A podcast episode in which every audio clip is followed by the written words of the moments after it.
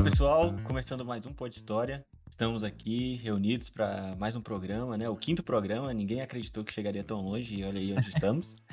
É, hoje eu estou aqui com meu amigo Jorge. Boa noite, boa tarde, bom dia, o horário que você estiver ouvindo. Estamos aí no quinto programa é um marco, né? É metade de 10, que é uma dezena. E vamos aí. E também, aqui um pouco distante, mas do meu lado, é Raul Igor. O lugar que eu estou é no seu coração, né? Olha aí, Olha é, aí. Muitas, muitas declarações no programa de hoje. É, eu vou mandar um beijo pra minha namorada Maiara aí, porque senão ela não assiste. E é um ouvinte faz muita diferença no começo. É, tem que, a gente tem que valorizar os que estão no início, tem que, tem que é, mandar beijo. E dessa vez no início, não deixar pro final, igual você deixou da última vez. Justamente. Eu mandar um beijo aqui pra irmã do Natan. é, também conhecida como sua esposa. Também conhecida como. Muito bem. Os avisos da semana, a gente não tem avisos da semana, não tem nenhum patrocinador ainda, infelizmente. Mas espero que essa, essa mudança aconteça nos próximos meses e dias. E avisar que esse mês de junho, de junho, ó, esse mês de setembro, teremos dois programas, né? Porque mês passado, por motivos de nunca dá para gravar, a gente não teve programa, e é o programa que tá saindo hoje, né? Que é esse programa aqui. Então, esse mês a gente vai tentar fazer dois programas e tentar um, soltar um agora no início e um no final do, do, do mês, né? É, mais algum aviso que a gente tem que dar? Eu não lembro, né? Avisar só do nosso integrante que tá ausente, o senhor Gustavo, por motivos de não ver. Ah, é. Temos um participante hoje aqui que não veio por motivo de não ver, como o Jorge falou. E que no próximo programa, tomara, eu espero eu que esteja, senão é. vai pra geladeira, hein? É um aviso para você, viu, Gustavo? Existe geladeira no Pod Story.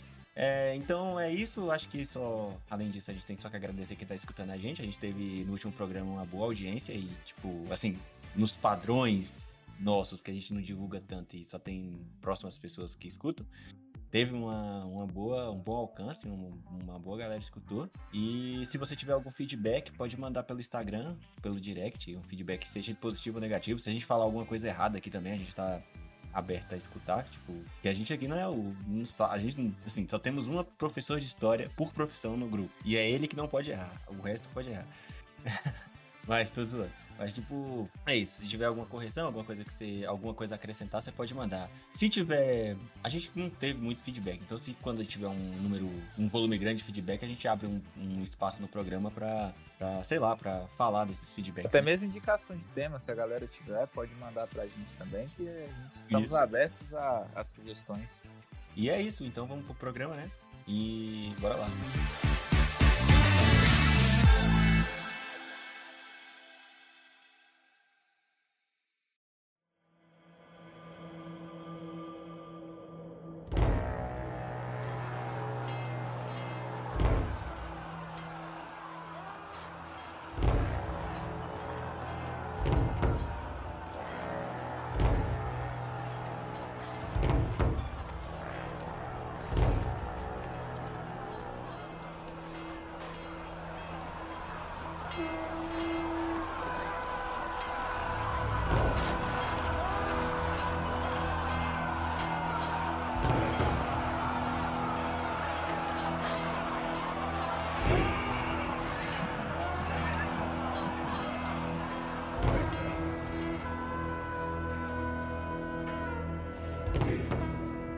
Então é isso, né? Vamos falar aqui um pouco sobre o tema do programa de hoje, que já está na tela aí, pra, já estava na telinha do seu celular aí quando você abriu o programa. Vamos falar sobre os vikings, principalmente sobre a guarda Vareg. E por que a gente escolheu esse assunto? A, guarda Vareg é lendária, né? Guerreiros vikings com seus machados, é, os invencíveis Varegs, a guarda pessoal do imperador do Império Bizantino. É, a Guarda Vareg ela é muito conhecida hoje em dia por ser uh, uma das principais forças da Idade Média, né? Tipo, ela é uma quase que lendária, assim, junto com algumas outras. Ela foi principalmente responsável por fazer essa segurança ali do, do, do Império Bizantino, por ser um dos responsáveis pelo avanço ali da, da civilização que é viking, né? Mas é mais do povo russo ali na, na parte do Oriente na, na, parte, na verdade, da Escandinávia ali. Bom, então bora dar uma contextualizada aqui no, no assunto. É, eu acho que pra gente falar sobre a Guarda Varega, a gente tem, precisa primeiro também falar sobre como era o Império Bizantino, principalmente sobre a divisão de Roma, né? Sobre aquela época. Bom, nosso recorte histórico é a Idade Média. O período mesmo da, da era viking, entre ali mais ou menos 750 até 1066 depois de Cristo. Mas lembrando que a Idade Média, esse período que a gente chama de Idade Média, começa com a queda do Império Romano do Ocidente. Uhum. O, o, grande Império Romano ele se dividiu em dois, em Ocidente e Oriente. A Idade Média começa com a queda do Império Romano do Ocidente, Uhum. região ocidental da Europa, onde está ali Portugal, França, Alemanha, Espanha, aquela região mais a- ao oeste, né? E o Império do Oriente é a região a leste. O Império Romano do Oriente durou por mais mil anos a partir do início da Idade Média. Ele vai cair em 1453, que foi co- escolhido também aí como marco final da Idade Média. E o início da Era Moderna, né? Assim, pra gente ter uma, uma noção, tipo, por mil anos, Constantinopla foi a capital do Império Romano, né? Do, do Oriente, no caso. É- ela é mudada, a capital de Roma, pra Constantinopla, pelo Imperador Constantino. E por muito tempo, o governo romano achava que não era possível ter um governo centralizado no Império Romano pela extensão e principalmente por causa das crises, né? E das constantes invasões que tinha na- no Império Romano, né? Em 300 e acho que foi 395, se não me engano. Tem a morte do imperador Teodósio e é dividido oficialmente o Império Ocidental e Oriental pelos filhos dele, né? Arcade Augusto, como responsável pelo, pelo Império do Ocidente, que a capital era Roma, e o Honório Augusto, que foi o, o imperador do Oriente, que era a ca- capital Constantinopla. Mas também é muito importante a gente ressaltar que essa divisão entre Oriente e Ocidente só existe pra gente, né? Na época, todos eles se consideravam romanos, eles não tinham essa divisão. A única diferença que existia é que no Oriente a influência cultural era mais grega e no Ocidente era mais influência latina, né? Que era o povo germânico, o povo celta. Isso, o Oriente é que vai ter influências ali do mundo árabe, da, da também. Mas o, o povo germânico e o povo celta, eles já fazem parte do povo bárbaro? fase. É, é o seguinte, esse conceito de bárbaro, ele faz sentido se a gente pensar na perspectiva romana. E até, e até grega, né, Raul? Eu, tava, eu tinha ouvido um podcast que o- esse termo bárbaro, ele surgiu na Grécia. Eles se identificavam como bárbaros todas aquelas pessoas que não tinham a fluência do idioma grego. Então, a, a, a partir surgiu daí o termo bárbaro. Né? Mas se nós pensarmos dentro do contexto romano, os romanos vão chamar de bárbaros todos aqueles povos que existiam fora dos limites romanos, que não falavam latim, que não pagavam impostos para Roma e que não reconheciam o imperador romano como autoridade, né? não, não respeitavam o imperador romano. E aí, dentro desses povos bárbaros, estão sim os celtas, os povos germânicos, os próprios vikings. Então, assim, fazendo aqui já uma distinção, é, os vikings são bárbaros, mas nem todos os bárbaros são vikings.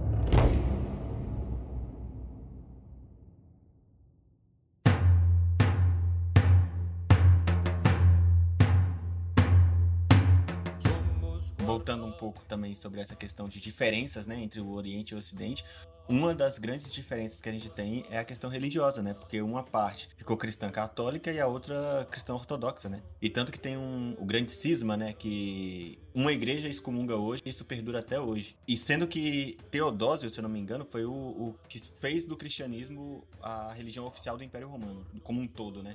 Aí depois tem essa cisão. Começou com Constantino, né, com a conversão de Constantino ao cristianismo e, e é uma grande reviravolta aí da história, né? Os cristãos que eram perseguidos por Roma passaram a ser os únicos aceitos, a única religião aceita em Roma passou a ser o cristianismo. Eu não Ali a sei se o, o Constantino ele não chega a declarar como religião oficial, né? Ele só Não. acontece com Teodósio, ele só na verdade se converte, no caso. Isso, e com isso os cristãos já, já vão deixando de ser perseguidos em Roma. É um longo processo, né? Ali entre os século 3, 4. É até bacana a gente observar como as invasões, os aumentos do, do, do território romano são é, acompanhados simultaneamente ao avanço justamente do cristianismo, né? Então, assim, por que, que o, o cristianismo chegou aonde chegou? Porque o Império Romano chegou aonde chegou. Então, aonde eles iam chegando e abrangindo, iam tendo aquele controle não só territorial, mas também religioso, né?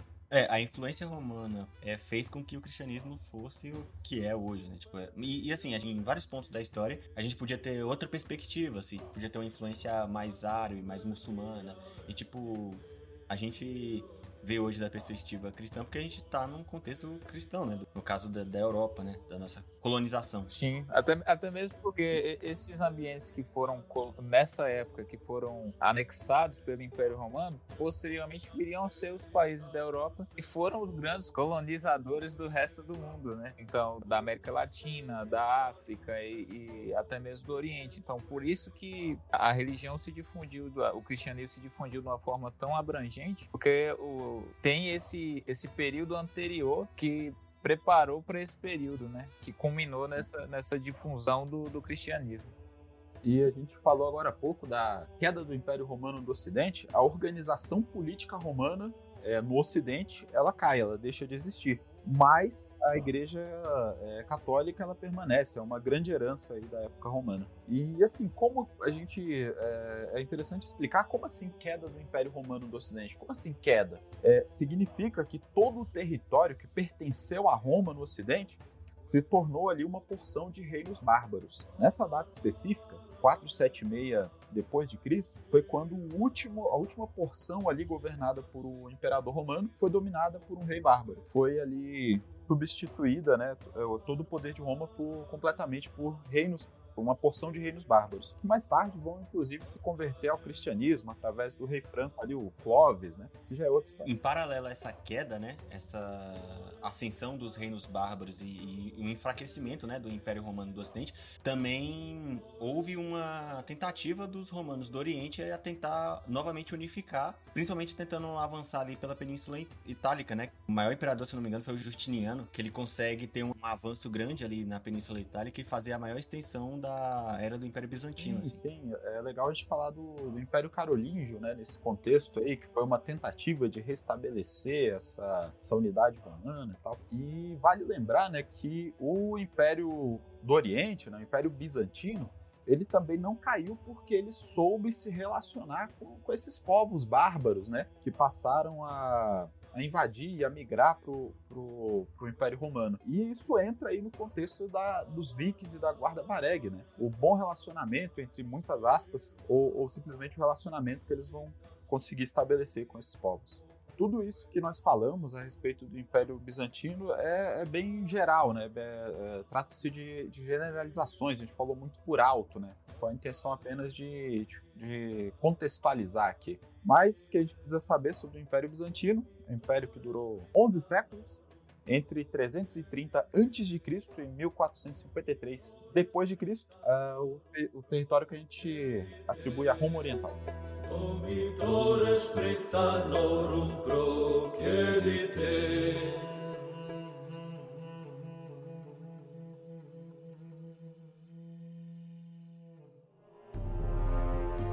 Acho que a gente pode falar então agora um pouco sobre quem são os povos vikings e sobre os bárbaros, né? Quais são esses povos, as suas características, o que, que eles faziam, tipo, e por que eles eram conhecidos assim, né? Eu acho que é bom a gente falar. Afinal, quem são os vikings, né? Olha, esse termo ele também é bem generalista. Existe ainda muita discussão sobre o significado do próprio termo viking.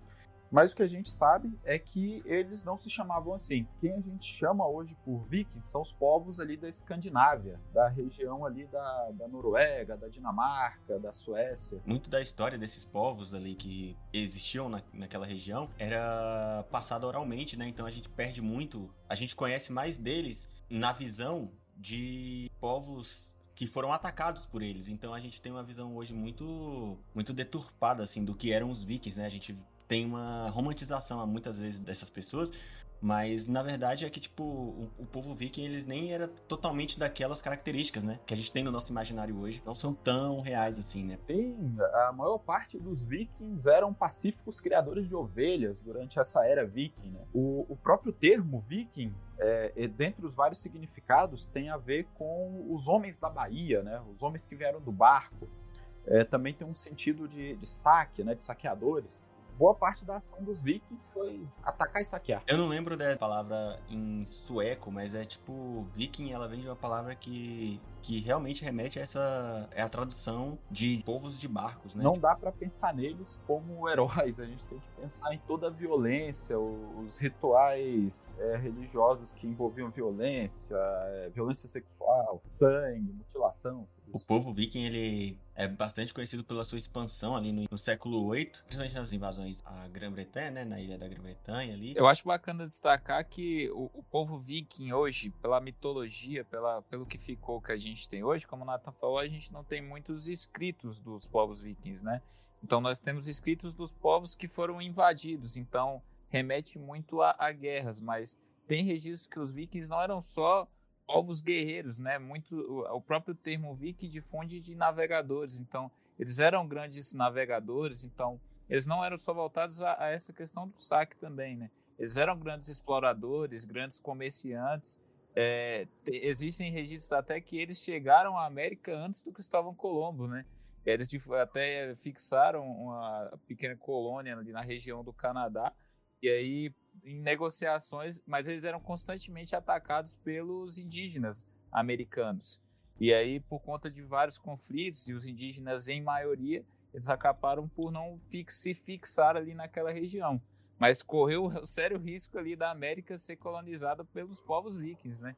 Então eles eram povos que realmente eles se fixaram ali na Europa eh, por conta dos saques, e eles realmente tiveram a maior atuação ali, mas eles eram povos que navegavam ao redor do mundo todo, né? É, e bastante da, da movimentação deles é porque ali na região da, da, da Escandinávia ali, é muito ruim a agricultura, né? Eles tinham que. É, eles não podiam ter muitas, muitos bichos, muitos animais, não, não podiam cultivar porque as condições climáticas não ajudavam. Então eles meio que tinham que ir descendo ali para baixo, né? Para poder juntar riqueza, para poder conseguir negociar com, com os outros povos, ter poder de compra e tal. E, e, uma parada também que é interessante é que eles, eles eram muito vaidosos, assim. Então, muito do que eles roubavam eles, ali na, no Ocidente, eles trocavam com o povo russo, né, ali, que ia pro Império Bizantino e trazia as iguarias da Rota da Seda. Então, o comércio meio que ficava aquecido nessa, nessa região. Sim, nós temos que pensar né, nos vikings também como como comerciantes, né? O, o próprio, os próprios russos eram como se chamavam ali esse povo que vinha do, do norte, né, da, da Escandinávia. Exato.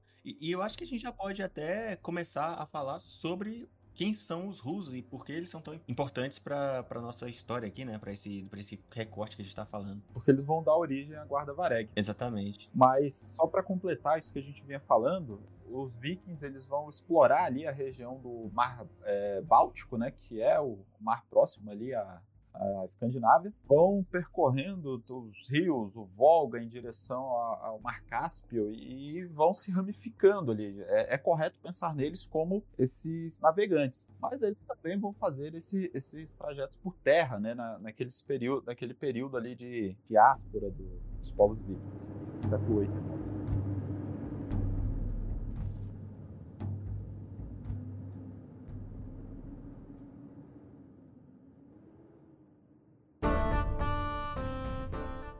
Então, e para falar um pouco do povo Rus, né? Quem são esse povo e por que eles são tão importantes para a nossa história? É, a gente tem que dar uma contextualização do que foram eles, né?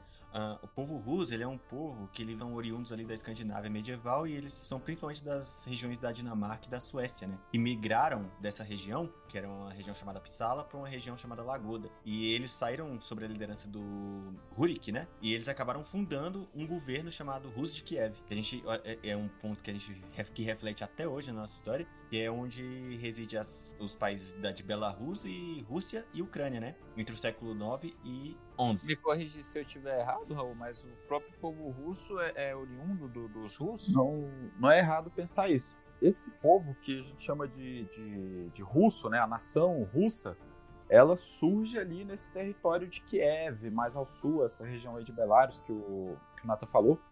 Então é interessante a gente contextualizar com a guerra da Ucrânia agora. É né? porque, assim, não, não, se sabe. Ao, eu vou falar um pouco, a gente vai chegar nesse ponto da, da, da, questão da Ucrânia hoje, né? É porque não se sabe ao certo a origem do nome russo. É uma discussão que eles são compostos desses povos escandinavos e eslavos, e também há a teoria de que eles são as junções desses dois povos. Tem quem defende que o, eles só eram eslavos e não tiveram influência nenhuma dos escandinavos, e tem quem defende que eles eram só escandinavos com esse sucesso de expansão viking ali, de comercial e esse avanço, assim, é meio que errado a gente tratar esse estereótipo viking de que, que a gente existe no imaginário, porque acaba que na verdade era uma junção de todos esses povos, né? Porque como eles criaram aquela rota ali, foram se juntando vários povos de várias culturas e criando esse povo rus, né? esse povo, essa, essa cultura. E é aí que a gente tem essa crise, né, da, da de Kiev, porque os, as províncias que faziam parte do povo russo, Kiev era a principal. Então, o povo russo que dá origem ao povo russo, na verdade, se tem seu início em Kiev, que é a Ucrânia. E por isso hoje os russos eles acham que os ucranianos são russos. E tem toda essa discussão, né? É, é esse sentimento, né, de, de pátria, de nação que os russos têm. E eles entendem ali aquela região de Kiev como a, a mãe, o coração, né, do, uhum. do surgimento da nação russa. Então é como se eles considerassem donos né, é. da região, de alguma forma.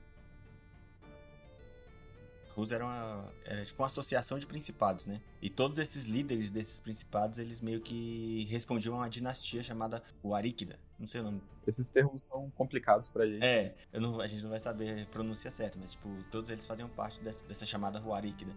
E o principal principado era, era Kiev. Então, eles se consolidaram principalmente pelo príncipe Oleg, né? Que ele começa a expandir o domínio dos Veregs, né, que era uma das, das províncias, para o sul, na tentativa de proteger essas rotas comerciais dos, dos ataques dos Cáceres, que viviam no leste. Aí quando Oleg ele transfere a capital do seu território para Kiev, o governo dele chega até a entrar em conflito com Constantinopla, né? Por várias vezes, assim. Só que na maioria dessas vezes eles, eles acabavam com, com acordos comerciais. E foi aí que tem, a, tem essa conexão, né? O primeiro encontro entre a guarda varangiana e os, os bizantinos ali. É, não sei se a gente já falou isso, mas Vareg é como os gregos chamavam os escandinavos, né? Exato, era, era a tradução deles para vikings, né? E, e, é bom também falar que é por causa do Império Bizantino que a gente tem a, os primeiros registros, né? Do povo russo. A única, a, a primeira citação ao povo russo é, é numa, numa carta do povo do Império Bizantino que tava que queria facilitar a, a volta deles, né, da Guarda Vareg para a região deles ali, né, de Kiev. Eles tentando intermediar a passagem deles sem que tivesse conflitos. É. Eu acho, eu acho bacana destacar também que assim, o, os povos bárbaros, eles também a gente não, eles não tinham uma relação diretamente com ali com o Império Romano, com o Império com o Bizâncio, somente de conflitos. Então, o, essa questão desse, dessa aproximação entre os bárbaros e esses impérios, justamente porque também na época eh, tinham regiões, o, o, Império, o Império Romano ele era muito abrangente. Então, tinham regiões que eles não conseguiam cobrir totalmente. Então, eles começaram a fazer meio que pequenas parcerias, vamos supor assim, entre aspas, né?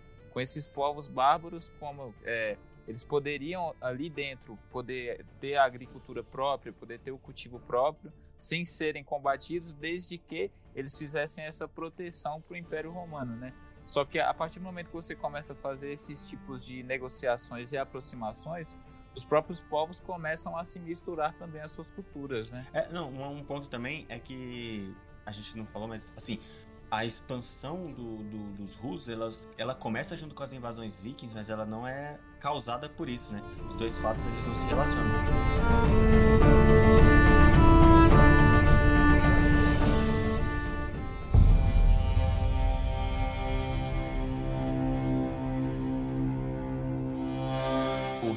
De Rus de Kiev, ele se consolida mesmo com Vladimir, né? Que é esse Vladimir de Kiev ou Vladimir o Grande. Ele governa ali entre 980 e 1015. Ele assumiu através do assassinato do, do irmão dele, ele mata o irmão dele, toma o poder e ele centraliza todos os povos através de uma religião pagã, né? Que era a religião eslava ali. Só que aí no fim de 980 ele se converte ao cristianismo porque ele vê que o cristianismo é uma melhor forma de dominar a região. E ele recebe a benção do imperador bizantino que oferece a mão da filha dele em, em casamento. É aí que tem essa o início da parceria, né? Do, da ligação do, do Império Bizantino com o povo russo, né? E quando Vladimir ele garante essa aliança com o Império Bizantino, ele destrói o paganismo da região. E ele garante a rota comercial ali entre a Escandinávia e Constantinopla. E aí surge a Guarda Vareg. É, é interessante você verificar essa informação, porque eu acho que ele nesse caso é com a irmã do imperador bizantino Basílio II. Ó, Ana era irmã de Basílio II. É, então ela era irmã mesmo. É isso aí.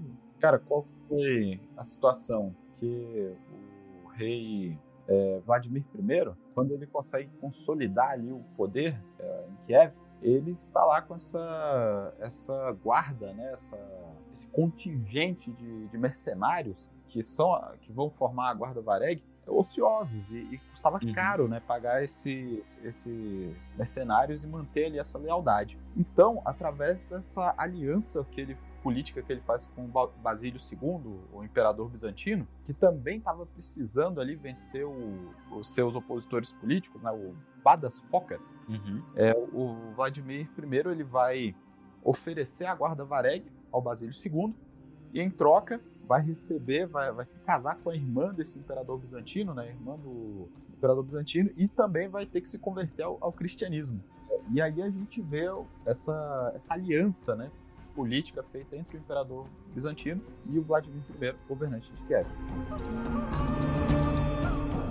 E, e, falando um pouco da, da guarda vareg em si, né? Eles eram meio que um seleto grupo ali de, de guerreiros. Eles tinham a função de principalmente proteger o, o, imperador bizantino e eles não eram usados a todo momento na, nas, nas batalhas, né? Eles só eram usados em momentos estratégicos, assim, para meio que conseguir vencer, né? E eles ficaram muito famosos na região. Sim, eles tiveram aí uma história de lealdade com os imperadores bizantinos, né? É, vale ressaltar que a, a guarda varega ela vai durar por, por muito tempo né? e ela vai ser a, a principal defesa do imperador bizantino mas num caso de batalha em que houvesse ali um momento de desequilíbrio ou uma necessidade, ela intervia para é, decidir o conflito do lado do, do Império Bizantino. É, era uma elite né, da, da guarda, é, guerreiros ferozes, lutavam com machado, é, escudo e, e, espada como arma secundária, costumavam vestir uma cota de malha né, para se proteger da, das armas dos inimigos. Eram formados, a princípio, principalmente por vikings vindos lá da, da Suécia, uhum. mas também se formaram é, por dinamarqueses e ali após a conquista normanda né, da, da, Inglaterra, muitos bretões também vão em direção aí a, a, a Constantinopla para se alistar à guarda vareg é, e ela vai ali começando a se é, perder essa característica né, de ser formada unicamente por vikings ela foi absorvendo, né, vários povos depois de um tempo, assim, já não eram mais todos vindos da, da Escandinávia, né? Sim, muitos guerreiros de elite vinham de longe, né, para se alistar na, na Guarda Varega. E assim, se a gente pensar bem, né, por que, que o imperador Basílio II, imperador do, do, Império Bizantino e os outros imperadores defendidos pelos varegues que vieram após dele, é, tinham esses estrangeiros, né, entre aspas, como, como guarda pessoal? tem uma explicação muito simples. É, os varegues, por eles serem estrangeiros, né, nesse caso, por eles é, serem fora ali do contexto político, social do, do Império Bizantino, eles não tinham lado político, eles não tinham inclinação política. E eles eram conhecidos pela lealdade ao imperador. E tem uma coisa interessante também, a, a guarda vareg ela tinha alguns direitos, né, algumas é, como é que fala, é, prerrogativas, que é o, primeiro saque né, da, dos povos ali da, que eles conquistavam após o cerco, né, era dos varegues, a, a, após o cerco, um determinado grupo de, de, soldados, uma cidade, alguma coisa, o primeiro saque era da guarda vareg, e após a morte do imperador também eles tinham direito a saquear a tesouraria real. então, além de, da luta, né, da, da, da fama, da, da vida ali como elite, do, como guarda pessoal do imperador, ainda havia esses direitos que faziam com que muitos guerreiros é, almejassem aí participar. E, e, o que te deixava a guarda forte, né? Porque eles geravam riqueza entre eles, assim. Fazia com que sempre fosse uma, uma, guarda que sempre era almejada. Né? Respeitada, né? né pelos, o nome ia de boca em boca, né, pelos guerreiros aí mundo afora. Ele se pareceu muito com os berserkers, né, tipo, em questão de ação, assim. Eles se lançavam meio que furiosamente na batalha, eles mutilavam os inimigos e não... Era assim, era bem... Era bem brutal, assim, né? Apesar de que, eu, não, eu posso estar falando errado, mas eu acho que eles não tinham aquela questão de morrer em batalha, de... Eles já eram cristãos. Eles ainda tinham, Raul, essa, aquele contexto mitológico do viking, a morte em batalha, do, do de almejar Valhalla, né? ficou agora, assim, depois de, entrar na cultura pop, hoje em dia todo mundo já sabe, né? Até mesmo por isso que a gente não entrou tanto assim na questão mitológica. Mas todo mundo sabe que o, a cultura nórdica tinha muito disso, né? Dos vikings que morriam em batalha, iam para Valhalla, para o banquete de Odin. Nesse, nesse querendo ou não, a guarda vareg ela já é mais recente, né? Será que eles ainda tinham essa influência da, dessa mitologia nórdica muito forte? Tinha, cara. Tinha sim. Sabe como a gente sabe disso? arqueólogos encontraram lá na Catedral de Santa Sofia, nas colunas, num cantinho assim, meio de lado, inscrições rúnicas, meu querido. A gente consegue imaginar essa guarda do imperador ali em cerimônias cristãs tediosas, né? fazendo a guarda ali do imperador e rabiscando meio de canto ali inscrições rúnicas, né, nas, na, num cantinho ali da, da Catedral de Santa Sofia, que hoje é, é muçulmana, né, hoje é um templo muçulmano, deixando ali sua marca, né? Então, ao que tudo indica, mesmo com essa expansão do cristianismo em relação a, aos povos vikings, eles ainda guardavam sim essa questão relacionada à honra de combate, de ser um guerreiro, né, honrado, de, de morrer com coragem na guerra para ser recebido lá no, no, banquete de, de Odin, não é? Para que aqueles que já estão à mesa, né, pudessem dizer a, a mítica frase, né? Chegou mais um para o jantar, mais um para contar as histórias da, de batalha. E é, assim, se a gente parar para pensar o quanto hoje a, a União Soviética ela, ela, ela tentou, dizem alguns estudos que a União Soviética ela escondeu muita coisa essa origem do próprio povo, do próprio povo russo, né? Então assim, creio eu que até havia mais, mais evidências, né? Essa origem do, do, do, do povo russo com essa relação mais forte dos Incas que pode ter sido apagado com a, com a ascensão da União Soviética. Né? Tinha algum motivo para poder acabar com a herança dos, dos czares, alguma ah, coisa assim? Eu acredito que a. Creio eu que por conta da ascensão do cristianismo, né? Quer ver? Tem um, um artigo aqui que eu estava lendo que ele fala dos pilares da cultura russa, né? E ele cita bastante Novgorod, que é, seria a origem mesmo do povo russo, né?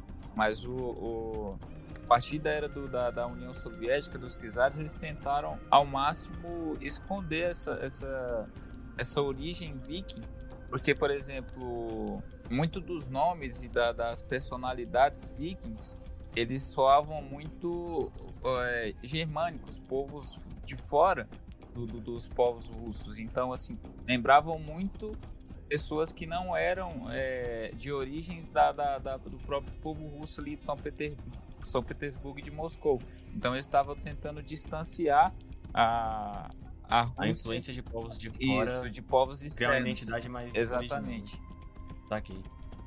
Acho que é bom a gente falar também sobre o, o mais ilustre pertencente aí à guarda Vareg, o Harald Habrada, também conhecido como Haroldo Manto Cinzento. Esse é o que recupera parte ali da região do Império Bizantino, ou não? E, não, esse é, é o Harald, ele vai é, ser um membro da Guarda Vareg, vai servir durante 10 anos, e após isso ele vai, devido ali a, a conflitos, a, a, questões pessoais, ele vai de volta para é, Noruega, e ele vai ali é, conseguir liderar um, um, grupo de homens leais e vai se tornar rei da Noruega. É, inclusive, conseguindo bastante poder político e militar, ele vai tentar invadir a própria Inglaterra, onde ele não vai conseguir êxito, mas é o membro mais ilustre aí da pertencente à Guarda Amarela.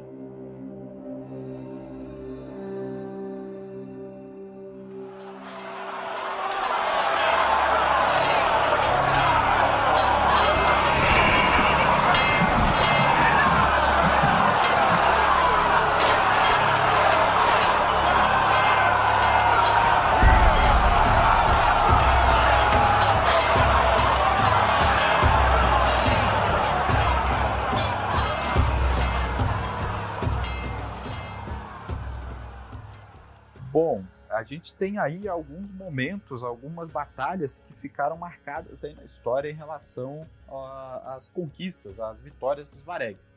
Então, uma guarda vitoriosa, né? É, há um pouco de sabe exatamente quantos homens compunham essa, essa guarda, mas eram milhares, né? Entre 3 mil e 6 mil homens. É, Basílio II. E para a época era um contingente muito grande, né? Era tipo muita gente. Primeira delas, talvez a que consolidou os Varegs como guarda pessoal do imperador é, bizantino foi quando eles ajudaram a vencer o general Bar das Focas, né, o principal inimigo ali do Basílio II. E inclusive é, esse general ele vai morrer no campo de batalha, né, com a brutalidade ali do, dos Varegs, né, que perseguiram o exército em fuga. E a história conta que eles iam cortando em pedaços, né, se divertindo ali com essa mutilação dos seus inimigos. É, a gente quase que consegue imaginar né, esses guerreiros vikings com as suas cocas de malha, seus escudos, seus machados de, de, mão, cortando ali esses inimigos em, em pedaços. Também é, é, notável ali as vitórias no sul da Itália ali, durante o século XI contra os, os normandos e os lombardos. Né? Esses grupos eles tentavam ali fazer frente à autoridade bizantina e os varegues eles foram lá para justamente é, consolidar, né, manter essa, essa autoridade do, do, imperador bizantino. É nessas batalhas que eles tentam reconstituir né, o Império Romano num todo, assim, ou não? Ah, ali com, com, a manutenção do território, né, a manutenção da, do poder imperial é, do Império do, é, porque o sul da Itália pertencia, no caso, ao Ocidente, né? Ele não pertencia ao Império Bizantino. Então, cara, essas fronteiras são meio problemáticas, né? Mas é, nesse caso a gente está falando do, do Império do Oriente, né? Em cada momento ali é, da, da, história, com o passar dos anos, essas fronteiras elas ora se expandem, ora se contraem. Né? É nesse contexto. É, até porque essa divisão de Oriente e Ocidente, igual a gente falou no início, ela só existe hoje, né? Na época ela não existia sim. dessa forma. Sim, sim. É, é conhecida como a Batalha de Canas, onde os bizantinos conseguiram a vitória com participação decisiva, decisiva aí do, dos varegues. Os varegues também participaram da conquista da Sicília em 1038, e participou a, aquele rei norueguês, né, que se tornou rei após esse, esse momento, o Harald, o Haroldo Montesidento, é, que mais tarde se tornaria rei da Noruega. Então essas são as três maiores vitórias que a gente pode falar da Quarta Varega.